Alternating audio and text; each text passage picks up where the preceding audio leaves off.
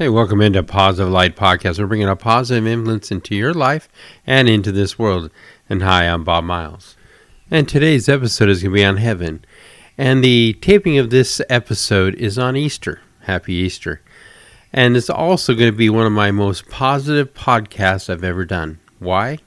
Because if you believe in Jesus Christ, that He died on the cross for you, rose again, and He sits at the right hand side of God interceding for you, and that because of that, you get to go to heaven.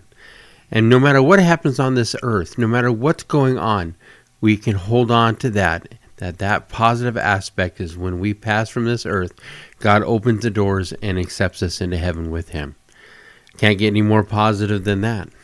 So, so heaven doesn't make this life less important; it makes it more important. The Bible says that as long as we are here on earth, we are strangers in a foreign land.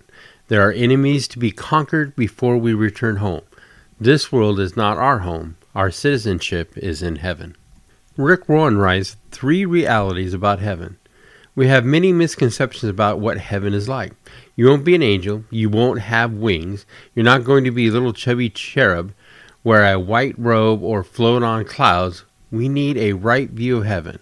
The Bible says in Colossians 3:1, since you have been raised to new life with Christ, set your sights on the realities of heaven, where Christ sits in the place of honor at God's right hand. So what does the Bible say about these realities of heaven? Heaven is where God lives and rules. The Bible calls heaven the dwelling place of God, the house of God, and the city of God. It is where God lives. But Jesus also calls heaven the kingdom of God or the kingdom of heaven 31 times in Scripture. Heaven is a real place. Heaven isn't a state of mind, it isn't a state of being, and it isn't a place where your essence floats around like a ghost. In fact, the Bible says in heaven there will be streets, trees, water, and homes. Many scriptures allude to the fact that animals are there. We'll have our physical bodies renewed through our resurrection, and Matthew 6:20 says, we're storing up treasures in heaven. You can't store up treasures in a place that isn't real. Heaven is designed for you and me. God didn't design heaven for himself, He designed it for us. When God started thinking about earth, He started thinking about heaven. The Bible says God made the entire universe because He wanted a family to spend eternity with. Heaven is a place He designed for His family. We weren't meant to live on earth. You and I were made for heaven. When it comes to heaven, no eye has seen, no ear has heard, no mind has conceived what God has prepared for those who love him out of 1 Corinthians 2 9. The realities of heaven far exceed any of our misconceptions. Now of the book called Heaven by Randy Alcorn, he talks about nine facts that will surprise you. As believers, I mention our first glimpse of heaven will cause us to gasp in similar way, with amazement and delight. The first gasp will likely be followed by many more as we continually encounter new sights and that endlessly wonderful place. Though most of us are in no hurry to get to our final destination, we all have questions about it. After an in depth study of scriptures, here is some of the most frequently asked questions. We won't miss our own lives? Have you ever bought an economy ticket for a flight but because of overbooking been upgraded to first class? Did you regret the upgrade? Did you spend your time wondering, what am I missing by not being in the back of the plane? The upgrade from Earth to heaven will be vastly superior to that from economy to first class. If we would miss something from our old lives, it would be available to us in heaven. Why? Because we will experience all God intends for us. He fashions us to want precisely what He will give us, so what He gives us will be exactly what we want. And the next question is is we won't become angels? I'm often asked if people, particularly children, become angels when they die. The answer is no. Death is a relocation of the same person from one place to another. The place changes, but the person remains the same. The same person who becomes absent from his or her body becomes present with the Lord out of 2 Corinthians 5 8. We won't be angels, but we'll be with him. And third question, we won't be tempted.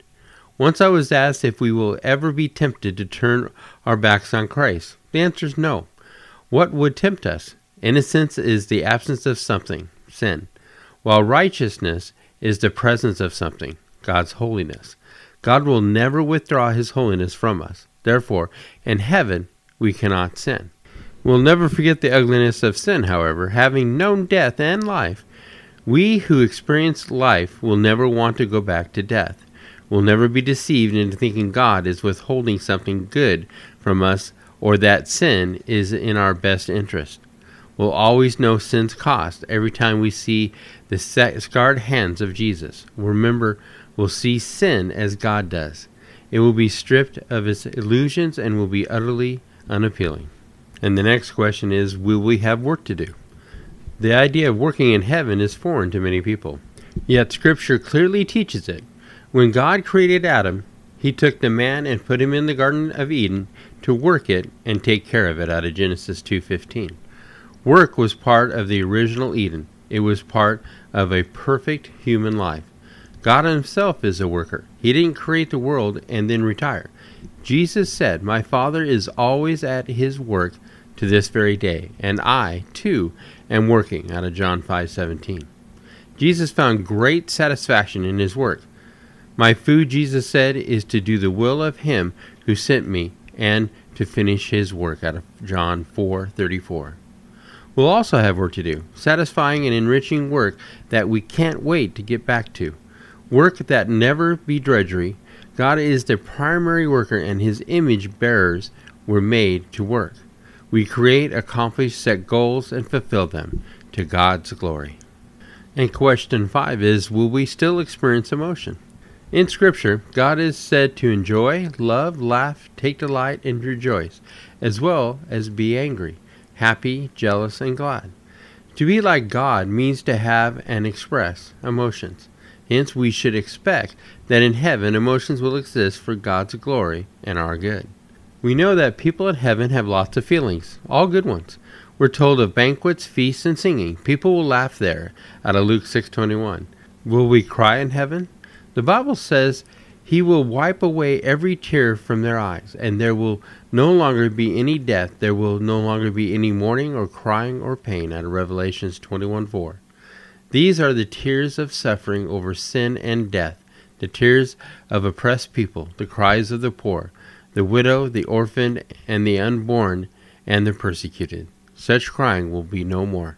We might, though, shed tears of joy can you imagine joy flooding your eyes as you meet Christ and as you're reunited with loved ones? I can. And question six We still won't know everything? God alone is omniscient. When we die, we will see things far more clearly and will know much more than we know now, but we'll never know everything. In heaven, we'll be flawless, but not knowing everything isn't a flaw. It's part of being finite. Righteous angels don't know everything and they long to know more out of 1 Peter 1:12. They're flawless but finite. We should expect to long for greater knowledge as angels do and will spend eternity gaining the greater knowledge we'll seek. And question 7, will we recognize one another? Scripture gives us no indication of a memory wipe causing us not to recognize family and friends. Paul anticipated being with the Thessalonians in heaven and it never occurred to him he wouldn't know them. In fact, if we wouldn't know our loved ones, the comfort of an afterlife reunion taught in 1 Thessalonians 4 14 through 18 would be no comfort at all. In heaven, we probably won't fail to recognize an acquaintance in a crowd or forget people's names. And number eight, what will we do to avoid boredom? People sometimes say, I'd rather be having a good time in hell than be bored in heaven. Note the assumption sin is exciting and righteousness is boring. Believing in the assumption means you've fallen for the devil's lie. In reality, sin robs us of fulfillment. Sin doesn't make life interesting, it makes life empty. When there's f- fulfillment, when there's beauty, when, when we see God as He truly is, an endless reservoir of fascination, boredom becomes impossible in heaven will be filled. In Psalm 16:11 it describes it as with joy and eternal pleasure. And question 9. If our loved ones are in hell, won't that spoil heaven? In heaven, we'll see clearly that God revealed himself to each person and that he gave opportunity for each heart or conscience to seek and respond to him out of Romans 1:18 and Romans 2:16. Everyone deserves hell. No one deserves heaven.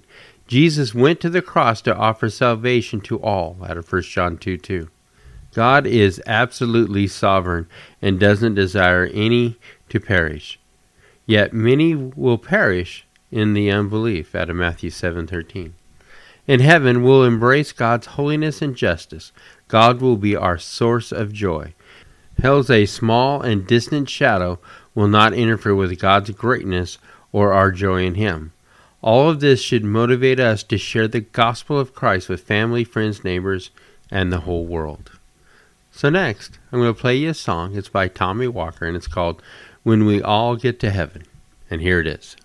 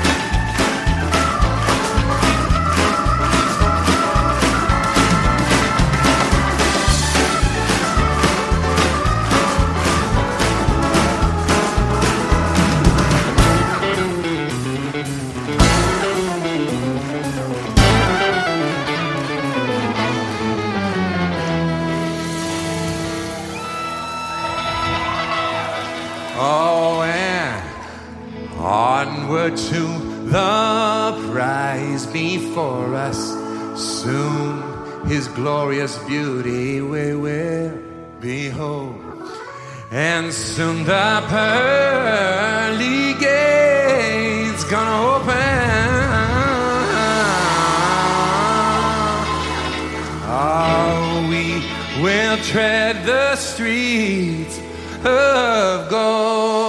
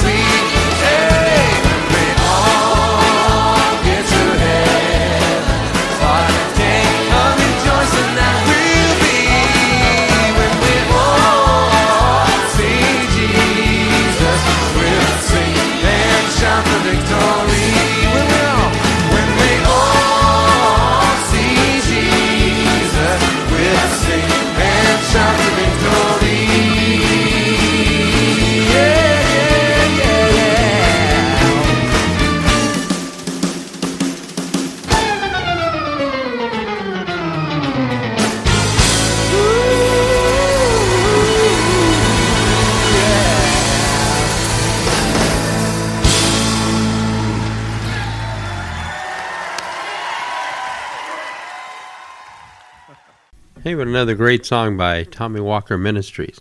Make sure you check him out on YouTube. You can subscribe to his channel. He's also at TommyWalkerMinistries.org. And the part of the song that I liked best was when they sang, When we all get to heaven, what a day of rejoicing that will be. When we all see Jesus, we'll sing and shout the victory. So, next, I'm going to read you five stories to remind us that heaven exists. Jesus said that heaven is an actual place and that transcends earth and all human understanding. He mentioned that this is a physical place where you will find his presence. In my Father's house are many rooms. If it weren't not so, would I have told you so that I am going there to prepare a place for you? And if I go and prepare a place for you, I will come back and welcome you into my presence. Wow. This is a remarkable statement made by the Lord as recorded in John 14:2. Over the years, we've read and heard many stories about people dying and coming back to tell us that they witnessed heaven and touched Christ. When they share their stories, we gain hope that this won't be our last dance once we leave earth. When you feel that there is nothing more to this life than wretched pain, we have good courage today. To get you started, here are five people and their stories to remind you that heaven exists and that you can have a second chance through Christ. Stephen Musick was a young man in the Navy when he suffered an allergic reaction to a vaccine for swine flu. His heart stopped and he entered the presence of Jesus. Heaven was vibrant with colors and words that could not describe the love he felt when he found himself face to face with the risen Christ. Musick shared that Christ looked young and radiant with a light. Jesus walked th- through fields of flowing grass and reviewed his life since he was born. Musick discovered that Christ was always the bridge to the Creator after the encounter. Now a financial planner, Musick travels the country to share the love of Christ that he experienced and also wrote the book Life After Heaven. I began to see my life from the perspective of heaven, he said. The kingdom of heaven is closer than we think. And many people heard about Mickey Robinson's experience after nearly being killed in a plane crash in 1968 before his parachute jump. The plane's engine stopped and it hit an oak tree face first. Robinson then found himself surrounded by darkness and he felt the terror of eternal hell. He asked God to give him a second chance and immediately he was rushed into the Lord's presence. There was nothing negative allowed to be in the presence of God. So I was pure and I was innocent. And it's so incredible the ecstasy, the bliss, the joy, and all stuff we've read about. When you really experience it, we don't have words, he described. Robinson was given a mission from God to tell people there is hope and they can be forgiven. After her parents' divorce, Tamara Laroux took a gun and shot herself in the chest. The teen felt herself falling and then burning up in fire. Feeling her spirit leave her body, the youth became depressed and became tormented by fear. She then heard people shrieking in pain, and at their only desire was to scream out to everybody on earth, Do not come here. Acknowledge that life is about Jesus Christ. Eternity is real. She then saw the hand of God reaching down for her. I realized my soul had been transformed into a being of sin and death. She told CBN, I became everything the Father is not. Loneliness involved herself as she looked across the flaming pit and witnessed hundreds of souls languishing around her. Each one was a formless being begging for another chance. Laroux travels the country sharing her testimony and how magnificent God's power is. Diver Ian McCormick was stung by a jellyfish and died and went to heaven and hell. Meanwhile, his mother saw an image of her son in front of her and was led by God to pray. During this time, McCormick flatlined and was, act, was clinically dead for over 15 minutes. McCormick called out to God, and a light submerged into the darkness where he encountered an astonishing sense of peace. The more McCormick acknowledged his sins before God, the more love he felt. The diver also shared that heaven was an attractive, luminous, and place of stillness. When he woke up in the morgue, a doctor was taking a blade to his body. McCormick's eyes shot open, and God whispered that he gave his life back. Guess what happened next? He walked out of the hospital the next day. Brian Miller was an Ohio truck driver and he felt a tightness in his chest driving to a delivery one night. What happened next was hair raising. His heart suddenly stopped being beating for 45 minutes, and first responders feared that he would suffer an irreversible brain damage and possibly become brain dead. While he was struggling to remain on earth, Miller said he saw a light and it described how beautiful heaven was. He then ran into his mother in law, who had just passed away just days before. She was the most beautiful thing when I saw her, just like the day I met her, he recounted. She also had a message for him. It's not your time. You don't need to be here, she told him. We need to take you back. You have things to do at home. God wants all to come back home to Him and give us hope through these accounts. We also need to believe that earth is only a temporary place for us and that life doesn't have to end here. Although we are not exactly sure what really transpired during these visits to heaven, we can count on one thing there is a God that loves us. Billy Graham ministry was marked by a focus on eternity, whether preaching the gospel, teaching on how to deal with suffering, and commenting on his own mortality. Graham pointed his hearers to the reality of heaven. Here are 10 brilliant things Billy Graham said about heaven. Number one, the moment we take our last breath on earth, we take our first in heaven. Number two, my home is in heaven. I'm just traveling through this world. Number three, one day you'll hear that Billy Graham has died. Don't you believe it? On that day, I'll be more alive than ever. I've just changed addresses. Number four, I read the last page of the Bible. It's all going to turn out all right. Number five, we will be completely changed when we get to heaven and so too will those we couldn't get along with while on earth. If God can make the lion and the lamb lie down together, we can trust Him to take care of our fractured relationships as we enter our heavenly home. Number six, knowing we will be with Christ forever far outweighs our burdens today. Keep your eyes on eternity. Number seven, the Bible says that as long as we are here on earth, we are strangers in a foreign land. There are enemies to be conquered before we return home. This world is not our home. Our citizenship is in heaven. And number eight, heaven gives us hope hope for today and hope for the future. No matter what we're facing, we know it is only temporary, and ahead of us is heaven. Number nine, believe that Christ died for you, He suffered for you, He won the battle over sin for you, He rose from the grave and was victorious over death so that you can live forever. And number 10, the second coming of Christ will be so revolutionary that it will change every aspect of life on this planet. Christ will reign in righteousness. Disease will be arrested. Death will be modified. War will be abolished. Nature will be changed. And man will live as it was originally intended he should live. Many people believe that the answer to the question of how to get to heaven is to be a good person.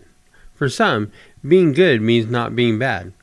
One or more of the following may describe you. You haven't murdered anyone, you don't steal, you don't curse too much, you don't lie too often, and you're not a drug addict. You don't cheat, you rarely gamble, your conscience is clear because you aren't nearly as bad as the people you read about in the newspapers or see on television. You're just like everyone else you know, and you can't all be going to hell. So you're pretty sure that after you die, God is going to let you into heaven, right? Many others believe that answer to the question is how to get to heaven revolves around doing good deeds. One or more of the following may describe you. You give money to the beggars or food to the homeless standing on the street corners. Your activity involves in civic and community affairs. You generously donate your time, talents, and or your money to nonprofit and charitable organizations. You're better than most of the people you know. In fact, you're so good that you're convinced that after you die, God will absolutely let you into heaven. Right? There are others who believe that their religious rituals will be their ticket into heaven. This may describe you. You embrace religious beliefs that tell you how to live your spiritual life. Your religion may tell you that there is a God, but it does not tell you how to have a personal relationship with Him. And despite all of your religious rituals, your religion does not guarantee the following those rituals will get you into God's heaven, right? The truth is, there is only one way for a human being to get to heaven, and that is to believe in the Lord Jesus Christ. Every human being is, by nature, a sinful being. The Bible says that our efforts at doing good deeds are not acceptable in the sight of God out of Ephesians 2 8 9. God alone is holy. God alone is good. So God has made a way for sinful human beings to enter into his heaven. God is the only perfect being in the entire universe, and he came to earth 2,000 years ago as a man. Jesus, his mother, was a virgin by the name of Mary. But Mary was not impregnated by a man, but by the Holy Spirit of the living God. She gave birth to the Son of God, the Lord Jesus Christ. God's laws required that a life be taken to save a life. Mankind was so sinful that the animal sacrifice of the Jewish people could no longer cleanse them from their sins. So God sacrificed himself through the person of the Lord Jesus Christ, so that our sins could be forgiven through the blood of Jesus Christ. During his time on earth, Jesus led a perfect, sinful life. Jesus Christ died on the cross. He was buried in the tomb, and for three days, and on the third day, he was raised from the dead. And after forty days, he returned to heaven, where he currently reigns. He will return to earth a second time to claim those who confess their beliefs in him. So I'm going to end today's episode on an audio clip by Billy Graham called what is heaven? And here it is. The Bible talks about heaven as a holy city, a perfect environment in which a perfect society dwells. Heaven will be a place in which its inhabitants will be freed from the fears and insecurities that plague and haunt us in the present life. And the scripture says, And God shall wipe away all tears from their eyes and there will be no more death, neither sorrow nor crying, neither shall there be any more pain, for the former things are all passed away, and we enter a new world. I'm looking forward to that glorious day of going to heaven. Are you ready? Are you ready? Are you ready? The scripture says that God's desire is that all men should be saved. He wants it so much that he gave his son to die on the cross for you. Now, when Jesus Christ died on the cross, that was a judgment. God judged Christ in your place. And Jesus, being who he was, had the capacity to endure hell for you. He did it for you because he loves you. Now God says you must repent of your sins and receive Him into your heart. Repentance is changing, changing your mind toward God and toward yourself, seeing yourself a sinner and seeing the holiness and the righteousness of God, looking at the cross of Christ and seeing that He died for you. And then the second thing you must do is to believe. That word believe means more than just believing with your mind, it means committing yourself, your total self to Christ as Savior and Lord. And then the third thing, you must be willing to follow Him and serve Him. Are you willing to do that? Are you ready?